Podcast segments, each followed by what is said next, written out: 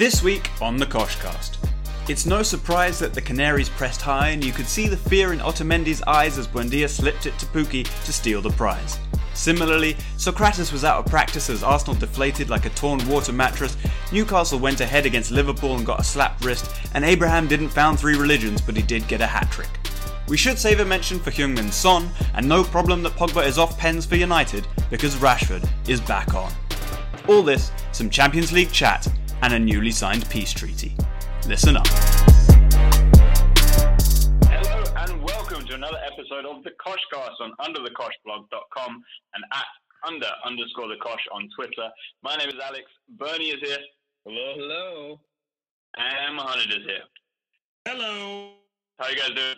One actually, well, I can't ask both of you because we're on conference call, and that gets confusing. Bernie, how are you doing? I am great. Great. No complaints whatsoever. Excellent. Mohammed, how are you? Lots of complaints. Perfect. That's how we like you. That's my status quo, anyways. Yeah. Uh, well, just to just to like give the listeners some context, um, Mohammed once arrived at my house, got out the car, sighed deeply. I asked him what was wrong, and he replied, Nothing. This is just normal. "You said I haven't decided yet." oh yeah. Look, I live my life by keeping expectations low. So anything is good and everything bad is like, well, I expected this anyways. Which is a very good philosophy if you're an Arsenal fan, which we will get to later on in the podcast. Um, quickly though, Bernie, you said you, you have no complaints. So why don't we start with your non-complaints and Manchester United's weekend? Uh, because you know it was fairly irrelevant, so we'll get it get over with it quickly. Okay, I thought we were gonna start with Norwich, like and see like every other podcast I've listened to since the weekend. So I, I don't want to be like every other podcast. uh, okay, so uh, let's start. Yes, I have no complaints except for uh, creativity, and to everyone who listens to the pod, I always say see previous pod because it's it's the same thing over and over again. However, uh, United won 1 0 Marcus Rashford penalty. That was impressive in its own because I wasn't ready for another week of Gary Neville talking to me about penalties at Manchester United. It's just that that was not going to interest me. Um, all in all, though, uh, this was an encouraging performance for me because defensively the team was absolutely, pretty much spot on. Uh, Leicester could do absolutely nothing, nothing at all to Manchester United.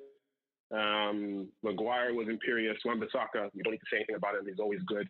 Scott McTominay absolutely killed it in midfield. Really stopped Maddison from making progressive passes and progressive runs. Um, yeah, it was a game that was very cagey, and United just really held firm, pushed them back, did a good job. Solskjaer made good substitutions for once. So, yeah, no complaints. Mane, do you think Manchester United should be worried by the fact that even though they won this game, they did it with 42% of the ball? I think, um, again, yeah, you have to put it into context. I think United went into this game, I don't think as favorites, especially with all the injuries that they had. I think Martial was out and a few other people were out. Um, and it was a, a little bit makeshift. Um, I, I just feel that McTominay is growing um, in stature in, in United's midfield over these last, what, five games or so. Um, and you know he's not the best in terms of keeping possession, but he is the best. He's getting good in terms of like breaking up play and and uh, progressing the ball. So I, I, thought I thought United did really well. I, I didn't expect them to dominate the ball. Um, I I expected Leicester to win this game to be honest. And if United were going to win, it was going to be a bit of a smash and grab. Um, was my prediction. And you know United do get a lot of penalties. Um, I'm not saying they're not warranted, but there's definitely um, you know an outlier in the statistics there for her. Um, how much, um, how many penalties United seem to get compared to everyone else, um, relatively speaking. So um, I, I, think Rashford did well to get it, but again, I thought I thought it was soft, and I also thought the Leicester defender could have done. I think he's a Turkish guy, if I'm not mistaken. Yeah. Um, he could have done much better in terms of just keeping his head. Rashford was not going towards goal; he was just trying to poke the ball away. So um, overall, a a good enough performance, much better than I expected from United, and a much much better result than I expected for them. Just on the, on the Turkish defender, um, I think his name is Soyuncu. I don't know if I'm pronouncing that correctly, but apparently the Leicester fans were singing at Maguire, "We don't need you. We've got Soyuncu," and then he promptly fouled Marcus Rashford in the box. So that's nice. and and to, to add to that point, like Soyuncu actually did okay in this game, except for that moment. Um, I didn't really see too much wrong, but Harry Maguire was honestly imperious in this game. He won everything in the air. His positioning was fantastic. There were two times where Demarai Gray and Vardy had free runs um, right in front of the United defense, and he mopped up because of his positioning. The guy was honestly brilliant in this game and showed why it was necessary to pick him up. But I just want to talk about Leicester a little bit. Leicester have a fullback who I like in Chilwell, and another fullback I think is you know pretty good in in Pereira, and they had rubbish games. Wan Bissaka pushed uh, Chilwell back. Chilwell could not actually um, attack at all, and Pereira was rubbish defensively for the first time I've seen him in a while. Daniel James put him on his back. He strong nutmegged him, and all the time that they were going through that side. So, you know, these are players that people said, oh, could get into United team, and they really did, came up very, very short. And that's also because of tactics at play. I kind of wondered if Pereira was like maybe ill or something. He didn't really look himself. I, as you said, that was the first time I've ever seen him really get beaten like that. Maybe you know we don't know because we don't watch Leicester that closely, but eh, it was a bit surprising. No, I was just gonna say I was just again on Andreas Pereira and, and more in like the, the big picture, looking at the looking at the lineup. Like I mean, we talked before the game that if Leicester didn't dominate a midfield of Matic, McTominay, and Juan Mata, then there's you know there's definitely a problem there. That's that is on paper even not a strong midfield. Um, a midfield that definitely two of their three two of those three don't have any legs left. Um, so I understand why Pereira played to kind of try and and add that um, physicality, that hustle from from you know from a younger guy. But yes, he he did not have a good game. On the on the midfield though, one thing that did impress me outside of McTominay was when Solskjaer switched Matic for Fred. That was at the point in time where Leicester had all the ball, and United were because of Fred's tenacity, aggression, uh, and just progressive passing. They started pushing Leicester back, and that's what a manager is supposed to do. That's what he should have done at Southampton. He didn't do it. Um, I think he should have done it earlier in um, the Wolves game, even. So have someone like that who can just get a hold of the ball and just move it. And for once, he finally did it, and it paid off. And you know, in the end, it wasn't even that dangerous. Leicester had no actual clear-cut chances in the whole game, except for the first one that Maddison had off a Lindelof error. That was it. So I, very impressive all around uh, as a result. I have a question for you. Um, is Ashley Young right now? Is he ahead of Luke Shaw in the pecking order? I'm not saying he is, like in terms of he'll pick Ashley I'm saying should he be? When it comes to a pecking order, Luke Shaw is always first. That's a good point. Um, but I just feel that Ashley Young deserves to be ahead of Luke Shaw just performance wise. I know Luke Shaw is like the progressive guy and the left footed and you know the younger guy is supposed to be, you know, on paper all these things, but I feel you're just way more solid with Ashley Young. Ashley Young does seem to all this is all relative to Luke Shaw. Just seems to be, you know, he, he's more experienced. He makes the right decision more often than not. And I just feel he's just more solid overall compared to Luke Shaw. I think what you're doing is looking at one game and remembering what he was. Even let's say, was it when was the last World Cup? 2016, and that season when he got into the World Cup, he started for England, and remembering that, that's not the Ashley Young that was there last year because Luke Shaw wasn't all that great, but he was reliable last season. At the same time, Manchester United were attacked 60% of the time the, the actually 70% of the time Ashley Young side last season. So Ashley Young was not doing the right thing, was seen as a liability.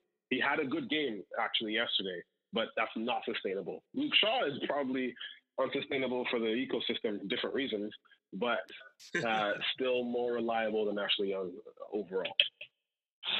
Fair enough. Uh, I've got a quick stat for you, uh, which is blowing my mind actually. United are unbeaten in their last 134 home Premier League games when they've scored first. So there's your strategy. Just go for it and fight within the first five, ten minutes. Yeah, and then the rest is guaranteed. That's the, the Exactly. uh, another stat: ten goals and scored five at the same point last season. Now they've conceded four and scored eight. There is a subtle improvement that's being shown here, and that's defensively. Did you basically just say Ole's at the wheel, but using different words? no, uh, it's Maguire and Wan-Bissaka at the back. put put the contract in front of him. Let him put whatever number he wants on it, and let him sign the damn thing. All is at the wheel. I think I think that statement was actually about De Gea, not not not no, uh, Ole. No, if you actually no, go back and listen to the tape, it, it actually it, you heard Ole and I heard Ole, but I think they really meant De Gea and it got lost in translation. Well, that happened. So he signed a new what five year contract, something like that, something crazy long. For, for yeah, basically five, four with an option for a fifth. Yeah, keeping him pretty much at United, possibly for the rest of his career, if not, you know, um, like his his you know his top top of the line career, or whatever you want to call it. Um, that that's a very good um, for United. I think he's he's he obviously has his ups and downs, but he's one of the best keepers in the world. And you know, as your team hopefully for your sake improves and you add better additions and all that good stuff, having someone like De Gea at the back just is, is a big plus. Yep, yep, agreed. All right. Sorry, Mohamed, wouldn't you usually be angry at De Gea for showing a lack of ambition in this kind of situation? I am. I am. Uh, I just didn't want to bring it up, but I, I do feel it's it's a stupid decision on his end. I'm, I was talking about United's end. It's a great move for United. Right. I, I never said it was for De Gea. Fair enough. Uh, okay, let's uh, Bernie. Let, well, now we can talk about the, the game that everyone talked about first because we haven't done it first. So, um, Manchester City got beaten by newly promoted Norwich. Now, Norwich have been playing some wonderful football this season, very attacking, high press, playing out from the back, um, like a little Manchester City, but also conceding loads of goals. So I kind of expected them to get beaten maybe like seven three or something.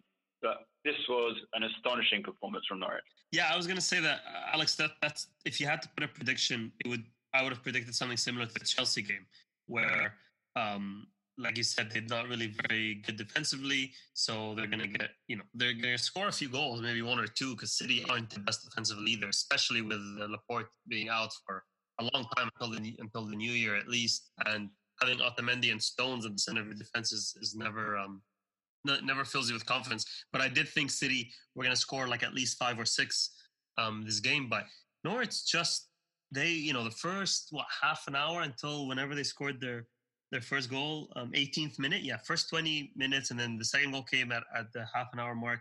They just the game plan was perfect. It was perfect. City didn't have you know they weren't that dangerous but it's it's when Norwich break or get some possession is when they're very impressive and kind of separate themselves from everyone else. They they they play with an, an intensity and an intention to go at you and not just hoof the ball back and keep soaking up pressure and that really worked for them and you know what? Fair play to them. They they thoroughly deserved it. I mean obviously when you have like brain dead players like you know stones and Otamendi and at some points Walker, it does help, but still, this is a fantastic result. Yeah, I, I, I have to agree. I was very, very impressed because, you know, that first game they played against Liverpool, they actually weren't as bad as the 4 1 scoreline suggested. Um, if Pukki had put away more chances that day, you know, he'd be the runaway leader in the in the in the scoring charts, but they could have got closer. Not that they definitely would have lost, but they could have got closer. And what's interesting is Pukki, I don't know if you guys have noticed, but he's not actually all that great a finisher he always has at least two shots in the game where it's one on one and he just like scuffs it. Like his miss kick just becomes a scuff.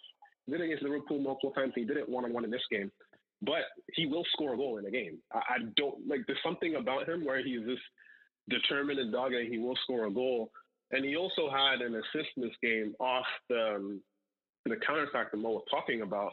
But that play in particular is interesting to me because I was talking to um, on Twitter with uh, Amit. What, I don't understand what Walker was doing at two points. Firstly, he played I think it was Pukki onside, which was just brain dead because he could see the whole line. But then he decided to leave Cantwell, thinking that he could cut the angle off for a pass, but he did neither. He didn't stop Pukki. he didn't cut, mm-hmm. he didn't mm-hmm. stop the passing lane, and just left Cantwell. The decision you make at that point is let Pukki go one on one and drag the ball wide or something, or, or have faith in Ederson. Keep Cantwell in front of you. I thought that was completely brain dead on top of what Otamendi did in the in the second half. On the Walker thing, I agree. I agree that I have no idea what he's doing when he plays them on side. He's in a difficult situation later on, and he starts off by by trying to cut off the passing lane, and then eventually he decides he's got to go to the ball. Which, to be fair, is a traditional defender's you know lesson. Is like you know eventually you have to go to the ball and, and make the guy make the pass. And Pukki's passes was perfect. Um, and Cantwell as well. Just just to touch on him uh, and his very funny dance, which I think can't go unmentioned. Um, this guy came out of the, the Norwich Academy, as a few of their players have, stepped up to the Premier League. I'm not. He wasn't even really a starter in the in the Championship necessarily, and he's like, I, I mean, to, to, put it in, in FPL terms, he's one of the highest scoring players. Like he's got a bunch of assists and goals already, and he's just come out of nowhere. It's kind of cool to see. Yeah, no, no. Um, I just before moving on from the Walker thing because it wasn't me. I, I, can I can agree with both of you guys, but I do slightly lean towards Bernie's point of view, which is Pukki wasn't really kind of central enough for a one on one for that to be the um, biggest threat. Obviously, he's the biggest threat. He has the ball. He's going to shoot, and he's spooky. He's you know he's on form. Blah blah blah. But I just felt he was wide enough to have faith in Ederson closing down the angle because the minute you go up to him, then you're leaving an open goal. And I just felt like the risk and the reward there was not calculated correctly by by Walker. The other thing Bernie said was that Teemu Pukki is not the best finisher, regardless of of you know what what you're seeing there. I want to say that the third goal, the one where they intercepted the ball and he got the ball um, kind of across the goal to him, that pass um, from Buendia wasn't the best pass when it was like the easiest pass in the world, but it was like he was almost like too nervous. The ball started bobbling towards Pukki. I thought the first touch was great. And even the finish, I thought he picked his spot high up and between the kind of converging center back and the keeper. I thought he actually, this one, it looks very simple. I just thought it had something in it a little bit that I liked. Totally agree. Also, it's ironic if that we're talking about his finishing because he is finished. Hey. oh, I, I, you know what? That's our fault. That's really our fault for letting Alex have that. We literally put it on the plate for him. Uh, my, I'm just gonna. I'm just gonna add while I'm here that Stones was not a rock at the back. um, uh, I, while we're on that topic, he was he was bad. He, he's so so bad. Decision making is so poor. And oh god, and with like you said, Mo Otamendi is completely brain dead, and having those two clowns, this, this, we now have United shipped away. Um, what's his name, Chris Smalling. Now we know who the Chuckle Brothers are. This is going to be great until the Laporte gets back. um, I have to add though that um, I thought um, Rodri's goal was very well taken by him. Um, just interesting to see, you know, him having that in his locker. Um, I, I think um, Norwich keeper, what's his name, Dutch guy? Krul. Uh, Krul, yeah. Tim Krul could have done a little bit better, especially that he got a touch to it, but it was a good shot by Rodri. And uh, again, Sergio Aguero is just, he just keeps scoring, man. He just keeps scoring. And, uh, you know, Pep's not going to be happy. Um, of course he isn't. But I don't know. I think Liverpool now are really, I mean, we can talk about them, but I feel like five points, five point gap already this point of the season. I know people are going to say it's only five games in. There's another whatever 32, but you know, five points at any point um, ahead of City with how good Liverpool are. This could, this potentially could be over if Liverpool just you know do the, you know, the same as they did last season, if not even a little worse. Sorry, sorry. Before we go on to Liverpool, I want to ask two Fernandinho questions. One, if it ain't broke, I mean, Rodri has been really, really good. But if it ain't broke, why fix it? One first question. Second question: At what point in the season do you think he's going to start playing uh, centre back the way Mascherano and Javi Martinez did for uh, Pep? Uh, with regards to if it ain't broke, I think fixing things before they break is is really smart, and so bringing Rodri in to do that makes sense. Um, although I didn't expect him to start every game, I thought maybe they would they would rotate a bit. Uh, and on the basis of this evidence, Fernandinho at centre back has to happen very soon. I um, remember, guys, before the game, when the game started and the lineup came up, I told you that Pep has one guy per season. This season's guy is Fernandinho. First season, there's always the starter that killed the season before that all of a sudden finds themselves out of the team. Aguero was what two, three seasons ago, but he forced himself back in. I mean, Pep's wet dream, I still believe, was to have Jesus lead the line, but Jesus didn't step up, and Aguero did it. And then I think the season's it's um it's going to be Fernandinho. and I'm surprised Cancelo isn't isn't playing yet. Is he injured or? No, he's on the bench. Right. Yeah. I mean, slowly a few more mistakes from Walker, and and you might see uh, Walker be that that next victim. So we'll see. He he likes to change it up. That's for sure. Yeah, I wonder if we won't see Cancelo and Fernandinho in the in the Champions League this week. Mm-hmm. I mean, I mean the, the the city bench is ridiculous. Like it's crazy. Oh yeah. You know, he had De Bruyne, Fernandinho, Cancelo, Amares, uh, all these guys, uh, Jesus, all these guys on a on the bench for a Premier League game. Like that's insane. I think I think someone calculated um, the stat going around. They're the first one billion euro squad, like all in with the players registered. That that's how that's how crazy their their squad is. Makes sense. Um, okay, so from City then to Liverpool, who went behind to an absolutely ridiculous Jetro Willems goal. Um, not really sure what was it. Trent that he beat. Who did he beat? Yeah, Trent. Trent Alexander Arnold, who can't yeah. defend but is a wonderful attacker, and that's my agenda for the day. Thank you very much. Thank you. Thank you for coming to my TED Talk. Yeah, uh, we're cancelling Bernie's TEDx series. Um, defender gets beaten once, can no longer defend. Um, but it was an absolutely stunning hit from, from the Newcastle left back. Um, I'm sorry. At, at, at, that point, I don't think anyone really thought that on today's topic that it would be sustainable. I I have to say that I know it was a wonderful hit, but honestly, honestly, he had no idea what was going on. First of all, that step over thing, whatever that is, that's not a step over. I have no idea what he just did there to like put it onto his right. Next, it was like he's left footed. So this was just like a lash as hard as I can happens. I just really, really believe there was so much good fortune there in that goal. And I think he's like maybe 20% in control of that outcome. I, I think I think we even if it is, which I do think there's a good chunk of that, but the the the trick to get past Arnold which, by the way, Rashford did to him twice in a row. But anyway, uh, that trick he did to get past Arnold, like that was on purpose. So which mean, which means that that was his intention. His intention was to do that shot. Whether or not it was going to work out or not is a, is a whole different thing altogether. I, I'm I'm rewatching it now, guys, and it's actually it's actually pretty deliberate. I, I can't take it away from him.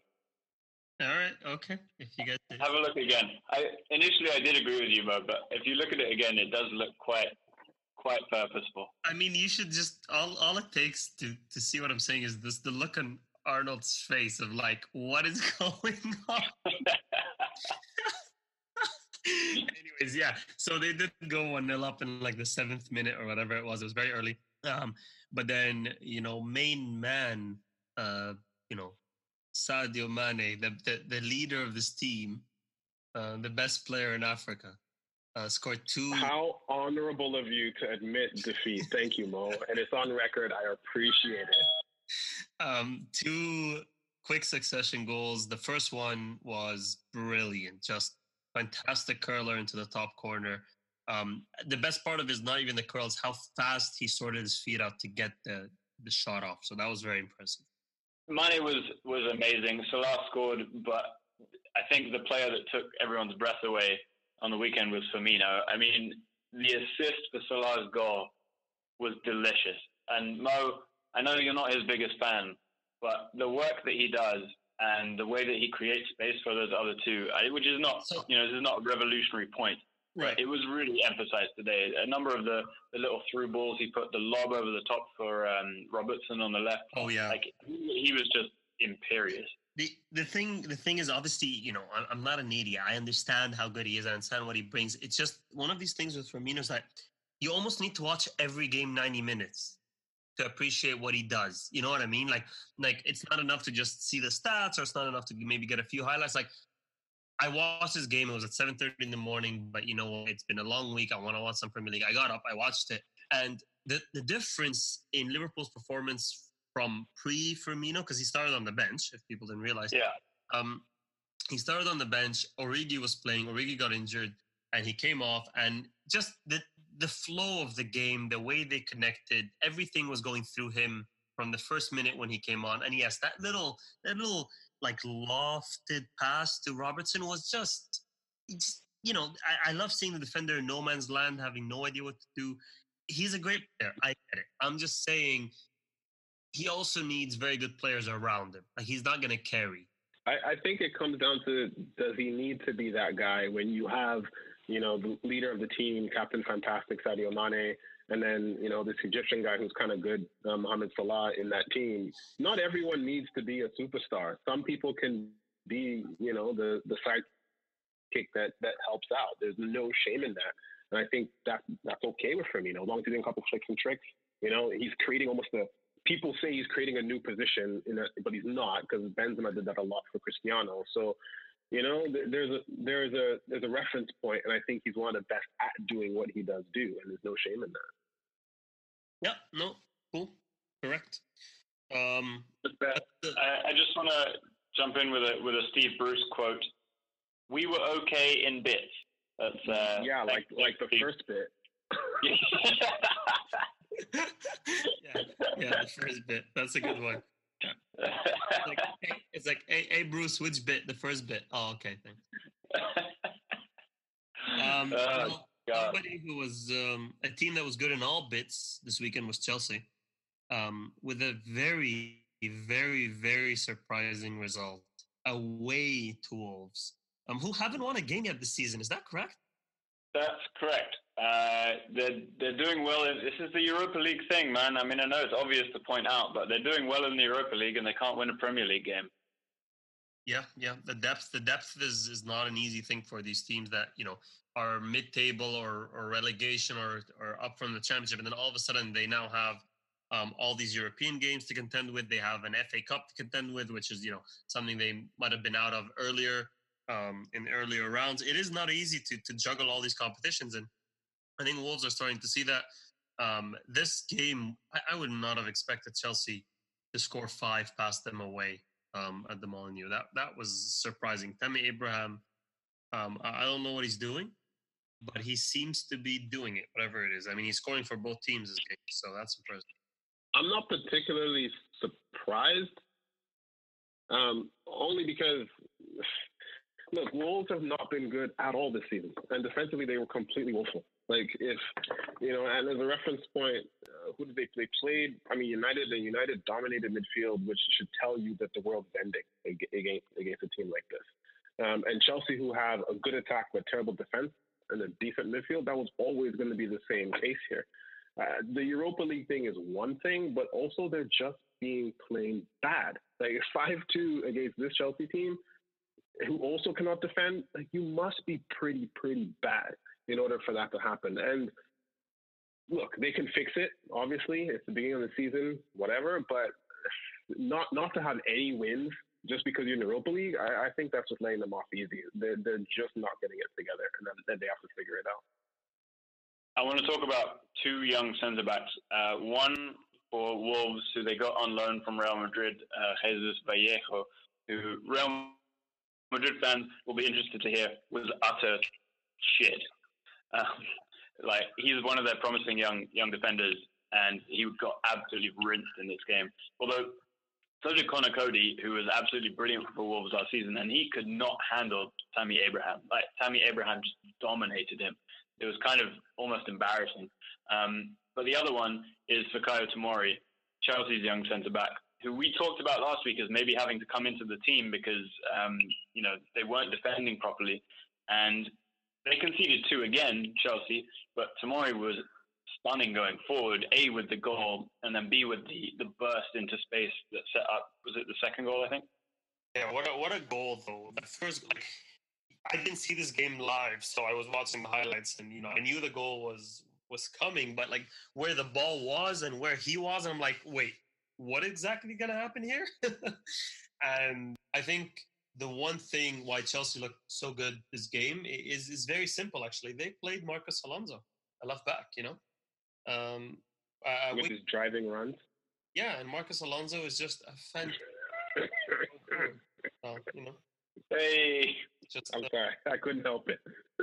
I mean, he, he was a real engine room. Um, he just hugs And, the uh, he- he just hugs the white line. Alonso was good individually, but I also want to give some credit to Frank Lampard um, tactically because I, don't know whether this was because Wolves tend to play with two up front or because they play with three at the back and he wanted to match them or whether he was just unsatisfied with what has been going on with his 4 3 3.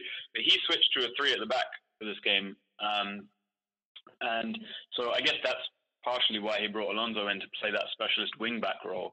And you know, maybe it was for a bit more defensive cover with the three centre backs. I'm not sure, but it worked very well. And this was, I think, the first real kind of tactical change we've seen from Lampard. So that was interesting.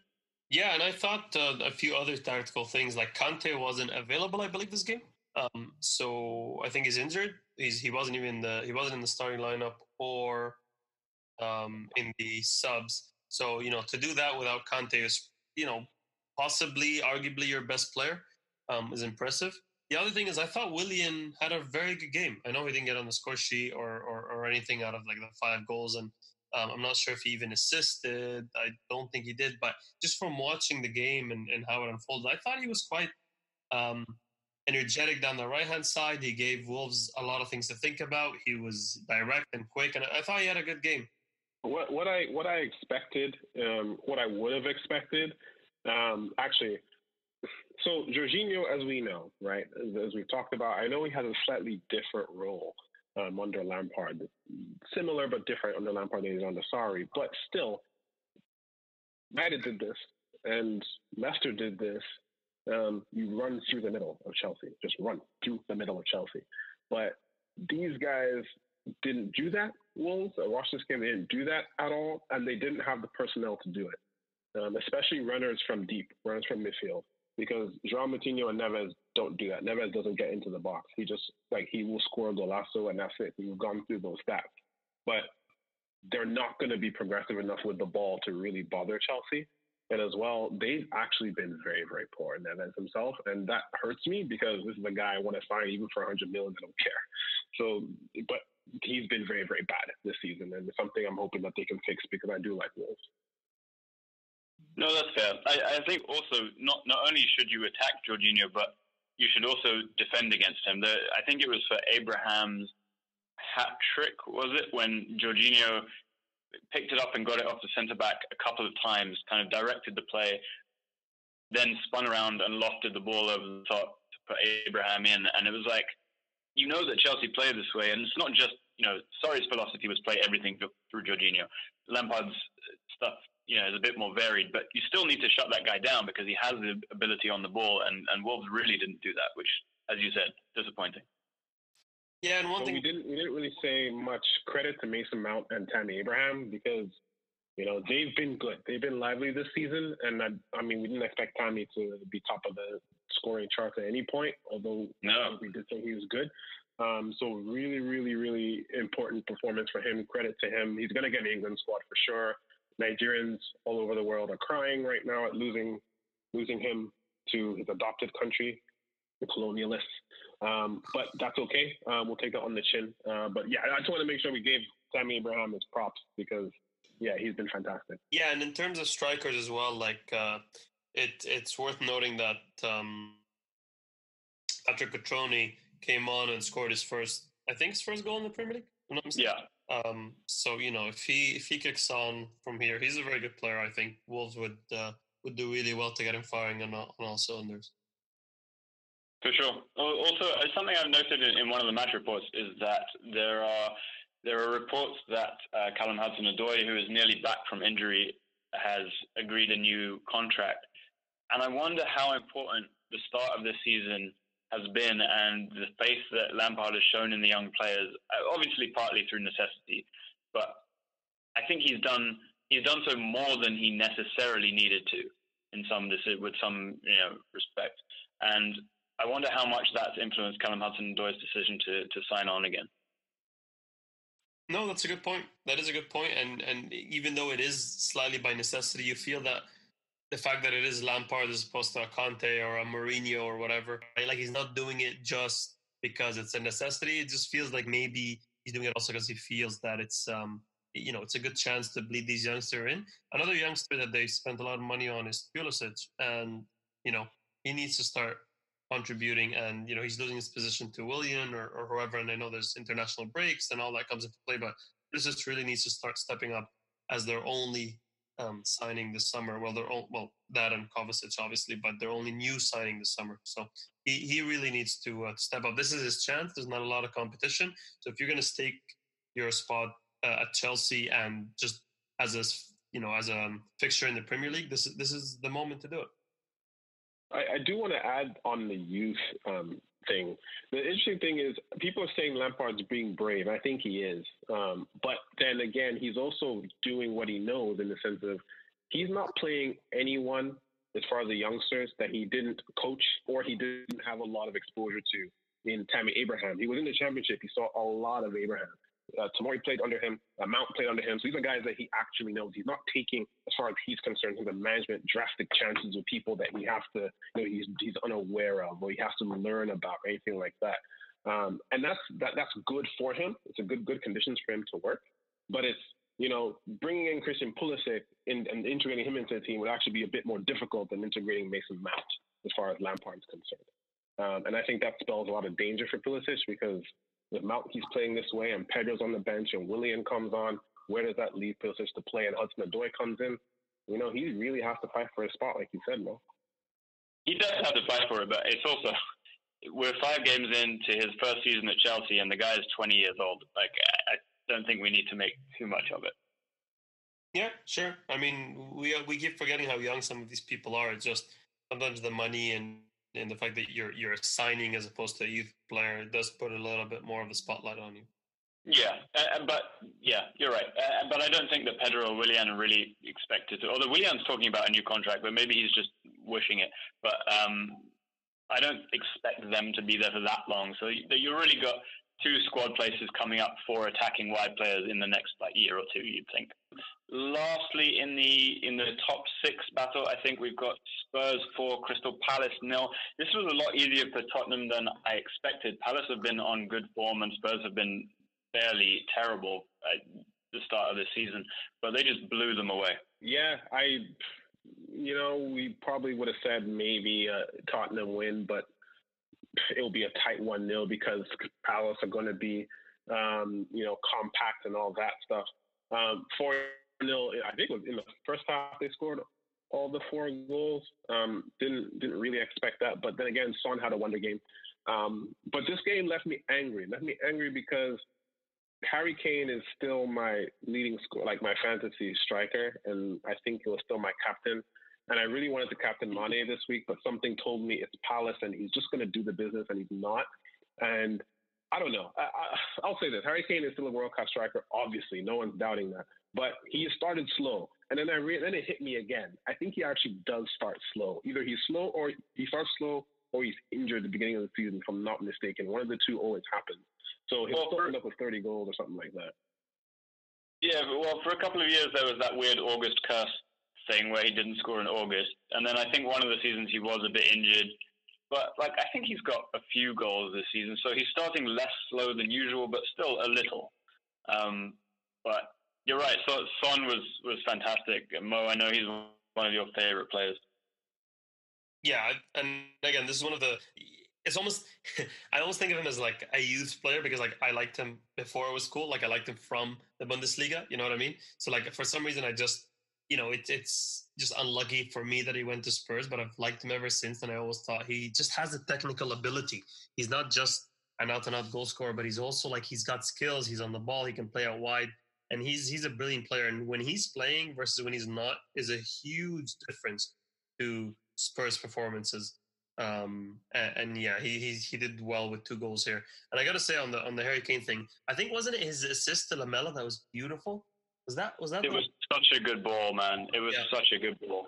It was, and that, that's the thing about Kane too. He's not. He's also got that. He can play deeper. You know, he's good with his long passes, with his hold up play, with his. He, he's a bit more complete than just your out and out goal scorer too. So when he doesn't score, he still does contribute quite well to the team. So. Tottenham fans are doing this thing now. Um, where they're they're comparing Lamela start to the season with uh, Nicolas Pepe, and it's just funny. it's, it's, it's, Lamela is just garbage, as far as I'm concerned. So it's funny that they've decided that we can we can die on this hill. I, I think you probably have to. Lamela usually like starts the season quite well. I think he has a couple goals and a few assists, so you, they probably just have to enjoy it while while it's going on because you, you know he's going to die in a couple of weeks. He has one Rabona a season, so that hasn't come yet. So, um, speaking of, of weird players, um, something that that made me, you know, Pochettino has talked a lot about the closing of the transfer window and how things have been unsettled, and he wanted the window to close so that the squad could focus and blah blah blah. One person he had left out until the window closed was Aurier almost despite you know despite the fact that he sold his other right back, Kyle Walker Peters got injured. They played against um, Arsenal with Davinson Sanchez at right back, and then Aurier comes back in, and we know he's inconsistent and a bit of a nutcase, but he was he put in by far the best right back performance anyone has for this team all season, and you kind of just think like, I know the window was open and there was a chance he might have gone, but that was true of Eriksen too. And you played him, they kind of missed a right back for a few weeks, and that was, you know, maybe, maybe Pochettino might regret that looking at his performance against Palace. Uh, yeah, I, I, wouldn't get your hopes up, Alex. I, I know what you're saying. I just feel, uh, like you said, he's very inconsistent, and I don't know if if he can keep this up. You know what I mean? Sure, but like at least he is a right back. Yes, at least yeah, sure, sure. On paper, at least he's a right back, and he's not whatever that double-barreled name that like whatever. Kyle Walker Peters. Yeah, him. At least he's not him, is what you're saying. Yeah, I'm saying at least he's not him. Um, anyways, um, just to kind of um, emphasize the kind of trauma that Arsenal fans uh, went through this weekend, Alex um, said that this was the last top six game we're going to talk about. maybe. Oh yeah, geez. Maybe thinking Arsenal will finish seventh. I don't know. I mean, that could be real. Uh, but um, yeah, that's the kind of trauma that we went through um, this weekend with this game. So to put it into context, this was a Sunday game, um, the second game on Sunday, and um, Watford are bottom of the table. They just um, had a managerial change. Um, so, you know, obviously, all that being said, they were going to put in a performance against Arsenal. And Arsenal, you know, like we said, Arsenal FC is Arsenal football charity. We've talked about this before. And when people need a, a little pick me up, we provide it. I honestly thought you were going to absolutely bulldoze these guys. Okay, if they're shit now, they're going to be shit. Shit. if they're shit then, they're going to be shit now. But that's what how that first half pan, panned out, and then I don't know what was said or what happened to you, but that was a colossal disgrace. I mean, it, it is how the first half panned out, and it isn't. I mean, Arsenal scored two good goals in quick succession, uh, all full credit to Aubameyang, especially on the first one. Um, you know, Mohamed, we talked about how good football is taking time out of the play um, and speeding up your actions, and the way that he spun and hit that was absolutely phenomenal. Um, but to be honest, the goals were against the run of play. Watford created more, even in the first half. Obviously, the second half was a massive, you know, just bullying performance from Watford as Arsenal just wilted under the pressure. But even in the first half, it was not a comfortable game for Arsenal by any stretch. What happened at half time, though, I, I don't know. I, I don't know if their mentality was affected, but you can't you can't give away goals with the consistency that Arsenal do and expect to expect to win games. You can't play out from the back and gift possession to an opposition forward ten yards from goal in, in the Premier League. Like it's just is so unprofessional. And you know, a lot of players. There's been debate online today as to you know, can you blame Emery when it was clearly individual errors? Yeah, you bloody can because Arsenal were trying this playing out from the back all game, and they got caught a few times before the goal actually went in. And it's like, if you as the manager can't look at something going horribly wrong and correct it, what are you there for? Emery resorted to being Emery, and, and it seems that his record and what people started to dig up at Valencia and people started to dig up at um, PSG is that he doesn't seem to be very good at knowing what to do when he's ahead. People point out at the 6 1 versus Barcelona, and people point out the um, loss to Real Madrid versus nine men from like 2 nil up to 4 2 down. And it just seems that it's it happens to Emery way too often that teams are allowed to come back into game in, in, in quite spectacular fashion. And people are saying, you know, the team just doesn't didn't seem to know in the second half whether to stick or twist. They were unsure, you know, are we trying to get a third? Are we just holding possession? What are we trying to do? And then the substitutions didn't help either, where you know, you play Ceballos and Ozil to keep possession, but then you take them both off in the second half, um, which then completely gives the, the ball to Watford. The last 20 uh, minutes of the game, Arsenal did not have more than eight passes in a row, which means they had the ball for like 20 seconds max. So it shows that the second half really was just all Watford, and it was coming. Like Tom Cleverley, even in the first half, I know Bernie, you know, looking at the results, it looks like Arsenal had a good first half, but they really didn't. The, the goals were against of play. Tom Cleverley was dominating our midfield. And when I say dominating, I mean dominating. He had a performance, you know, people make fun of, oh, Arsenal make other teams look like Barcelona. But honestly, this was like peak Iniesta at, at some points where he was dribbling, playing one twos, attacking the goal. It was ridiculous. And like, like Alex said, you know, yes, there are individual mistakes. Let's say David Luiz gave away a penalty, but you know, David Luiz already gave away two penalties in like four games for Arsenal. He only gave away something like three in 160 for Chelsea. Reason being is that I don't think David Luiz ever had someone run at him the way Pereyra was running at him at Chelsea because there is competent midfielders, there's competent shape, competent defensive ability that you know you don't have just an attacking player running at your center back in the box constantly over and over where you're inviting a mistake like penalty. So yes, it is an individual mistake, but this the, the shape in the system which is the manager's responsibility, is what allows the players to be in those one-on-one vulnerable situations. Watford had 31 shots, which is a club record for a Premier League game, and a record for obviously a record for Arsenal. They never faced more. That's not individuals. Yeah, in the last, I, I sorry, Bernie, in the last five five games, the beginning of the Premier League, Arsenal faced 96 shots. Not an average of 20 a game. And you know, some of these games, again, you look back at the games, a lot of them were excuses. Okay, we beat Newcastle barely well. It was the first game of the season. Uh, Burnley, like, there's always excuses. It gets to the point where, you know, when do you start to say that this might not be working for Emery? that Arsenal have, and I totally agree with you in terms of having people running at David Luiz. But it's, I think we've said this before. You still, Alex and I have signed a treaty for, for the listeners. So I have a, I have a David Luiz agenda and he has an Unai Emery agenda, and we have agreed, we've come to an agreement, and we do this all the time now. I feel like every pod is there's a there's unity, and we find something, and we've now I've I've conceded that Emery is trash and should be sacked immediately, and, and, and Alex agrees that David Luiz is trash because again. This, this idea of defenders needing to be protected, I understand the idea, but to be a good defender, you still need to be able to handle those situations better. Van Dijk handles those decisions very, very well. Harry Maguire handles them very, very well. Aymeric Laporte, Alderweireld. But David Luiz, nine times out of ten, if a defender's running at him, you know he's going to bring him down, or he's going to do something stupid and let the guy go past him the way he let Salah do. Then he can see the penalty again. It's not good enough. Like your defense is, is, is resting on the hopes of a 24 year old who's played 30 games for Arsenal in Rob Holding. That's not good enough. You can't do anything tangible like this. And Sokratis being a guy to look, I think I like him. I do. But as Alex pointed out, there's that video that's going around on Twitter of how many times you passed from the back without an actual point, without a plan on how you're going to break a press if it comes. That's just stupidity. And yes, that's from the manager. But at the same time, Sokratis needs to man up and understand that, you know what, this isn't, this isn't making sense. We've tried this six times already and it has failed and I'm still going to do the same thing? Nah, fam, I can't do that. He's, they've got to recognize it on the pitch as well. And that's where the intelligence of the defenders of Arsenal comes into question.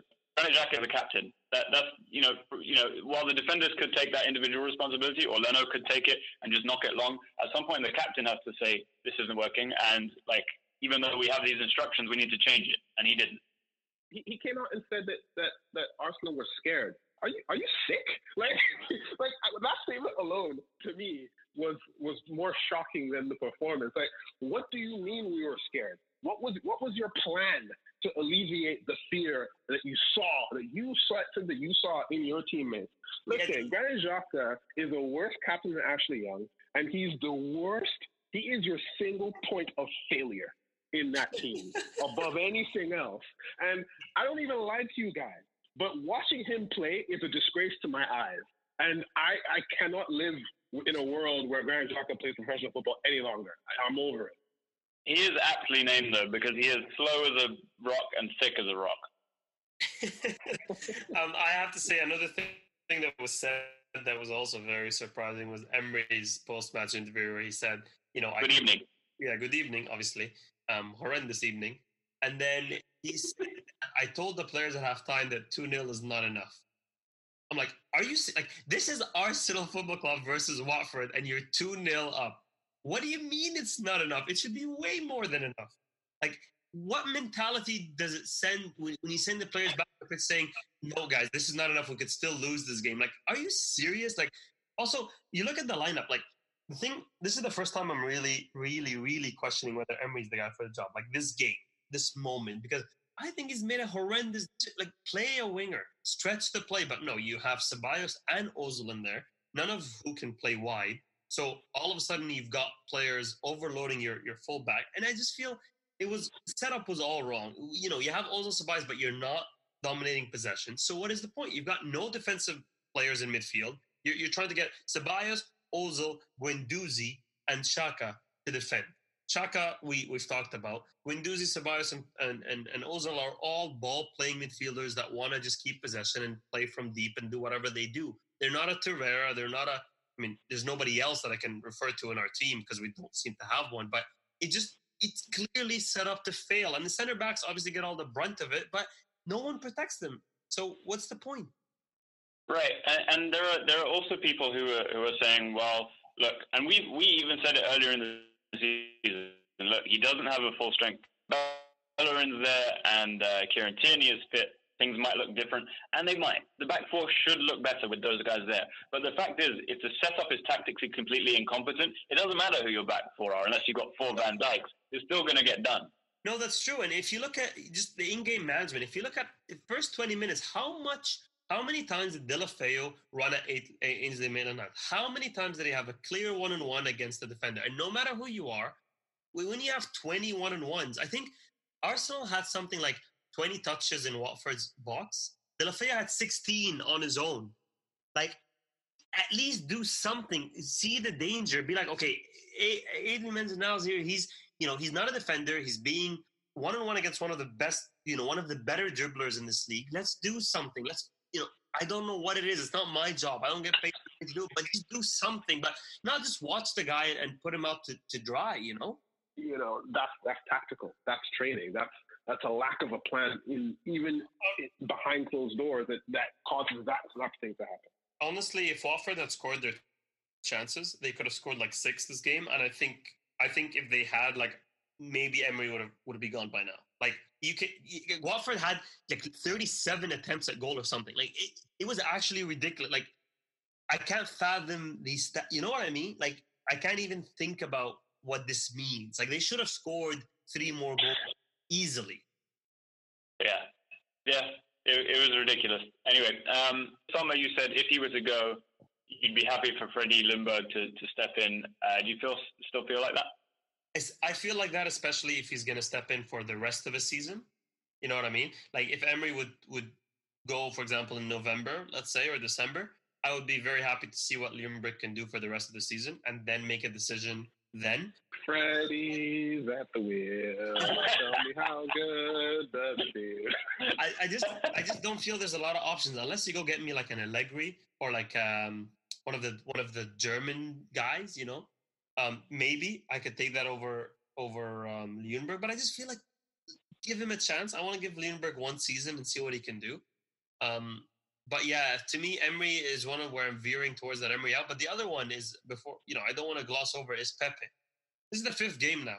And I get it. He's new to the league. This is blah, blah, blah. I get all that stuff. And I'd love him to be great. And I think he might still be. But I'm starting to get worried. And I'm not worried about lack of assists or lack of goals or whatever. I'm worried about watching 90 minutes of football and what I'm seeing on the screen. I, I'm, I'm just slowly, you know, it's fading away. What specifically is worrying you? What's worrying me is that he seems a bit. He has that Theo thing in him where like he almost doesn't know what's gonna happen to. You know what I mean? Like it somehow works out at the end where he not makes some dude or something, but it's never it never feels like part of a plan. It never feels like he has this like vision of what's gonna happen in the next couple of touches. It's always like three, four touches that are a bit random, and then maybe something is gonna happen. And I, that worries me a little bit. It doesn't seem as deliberate as let's say like a Hazard when he's running. You know exactly what's coming. With Pepe, I just feel like we're unsure. He's unsure. Nobody knows, and and that worries me a little bit. Fair enough. I, I, I still think it's um, it's very early. He's very young. New teammates, new league. I think um, had Twitter been around in the like early Perez days, everyone would be having a meltdown too. Um, I, I think halfway through the season, maybe the end of the first season, we can really we can really judge him. But I know what you're saying it, it does seem a bit scatterbrained at the moment, but I think we need to give him time. He could be having the same output of a championship winger from Swansea. Um, we're also bantering guys with that, so that it's pretty funny. I don't expect the banter to last. I think Pepe will come good, but you know, until then, we're gonna have fun and we're gonna enjoy it and banter your seventy-two million dollar signing, who you sign in installments and is playing in installments too, apparently. Hey, hey. Like, so, did you make that up? Not me. It's not me. It was a tweet I saw. It tweet I saw. I'm not gonna take credit for that. It's unfortunate, but very honest of you. All right, let's take a quick break, and when we come back, we'll uh, maybe talk about some European stuff.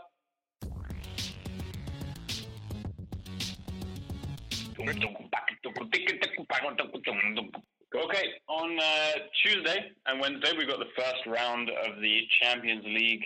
Um, is anyone new going to win it this season? Can Liverpool defend their title? They, on the current season's form, like it's hard to envisage anyone beating them. But do you think they'll retain it? Um, I mean, they got to two successive finals, so clearly betting against them like I did last year is completely stupid. Um, so I will say that they will get to the final. Uh, they have a complete team. They got a great midfield, great defense, great attack. Obviously, world class goalkeeper, maybe even best in the world, depending on who you ask. So it's hard to look past Liverpool only thing is they may not focus on it the way City will, and even them I have doubts. I just think Liverpool are going to put all their attention in the Premier League, and that lack of focus might be what um, brings someone else into play. That said, I do think they are the strongest team. Who else can beat them? I'm not entirely sure. I, I think I think even I don't know if this is going to be sound right, but like I think even the fact that there's this gap building up slowly in the Premier League because City are faltering slightly. Like even having a five point gap after five games, that kind of gap, if it continues into let's say February, where the Champions League um, knockout is, is heating think if Liverpool have like an eight or nine point gap by then, I think they're going to put all their eggs in that Premier League basket, like Brady said. I think, you know, they've won enough European competitions, their fans would die for this Premier League that I think if there's a healthy gap, it might actually affect their Champions League performance. Yeah, I think I think that's a reasonable point. I think that's a reasonable point. I do think they have enough. You know, I mean, they, they got very close last season um, on fighting on both fronts. So I think they have enough in their squad to, to do both if they want to. Um, but yeah, I, I can see that happening. The, my only struggle is, you know, looking at the other teams in this competition, no one really jumps out as someone who's going to wrestle it back. Like Real Madrid have started the season horrendously, and obviously we know by February things look, can look very, very different. Um, Barcelona because of Messi are always a factor. And right now, if I had to pick someone to meet Liverpool in the final, it might be them. But Wrong. beyond that, beyond that, are you backing Juve or Atleti or or Man City to make it? I mean, City should, but they never do. Yeah, but the problem is. Go ahead. Sorry, no, the, just saying the pro- the problem is Barcelona. You know they're not going to make it because they're going to give it away in the quarterfinals or something like that under Valverde who I think gets a lot of, uh, I guess, too much crap, but still, that's just his curse in the way it is. PSG have a Neymar issue, so and an issue generally, so forget it. Uh, Juventus have Sarri, so on paper, Juventus probably should be capable of this. But with a new system, a new manager, uh, how's the lit gonna? Is he gonna step up to the plate? Because he's they're gonna need something in defense there. Uh, I don't know. So I think I agree with you. There's question marks about everybody. Bayern Munich are not going to do it. So if Liverpool don't win this again, it's probably because of focus, and then that that that, that would be it. It's not talent, and it's not squad. I think yeah, Liverpool on paper, but I uh, the thing with it's a lot of this like you know if teams click, and we've seen Real Madrid be a completely different team in January um, than they were in, in August. You know, we've seen a seasons where that happened, where they started off horrendously, and then the second half they've been phenomenal. And if you look at Barcelona and how they played over the weekend without Messi, you know, if you can get that Busquets, Arthur, and the young center midfield firing and playing well, and then you have a let's say a firing Messi, Griezmann, and whoever the third person wants to be, and, and step up to that plate. You you you know you could start to have a contender there too. So th- that's the thing with knockout games. You never know what's going to happen, but Liverpool, I just don't think they're going to give it the attention it requires to win it. Yeah. Okay.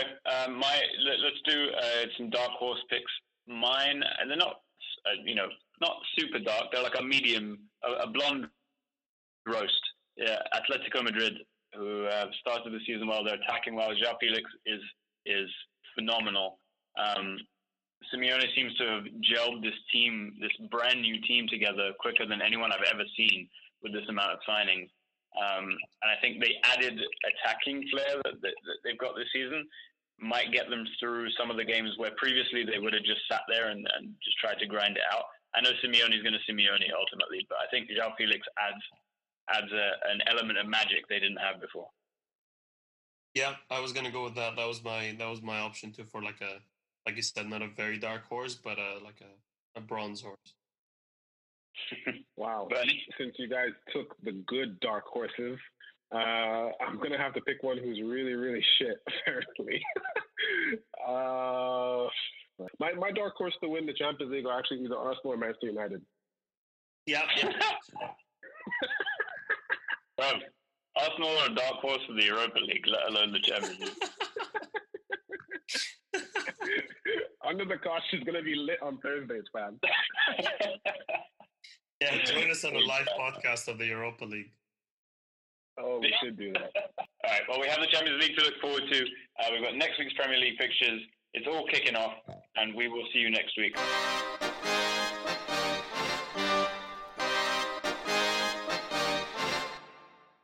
Thank you for downloading the Koshcast. Get in touch at underthekoshblog at gmail.com. Follow us on Twitter at under underscore the Kosh. And for articles, predictions, and the full experience, go to underthekoshblog.com.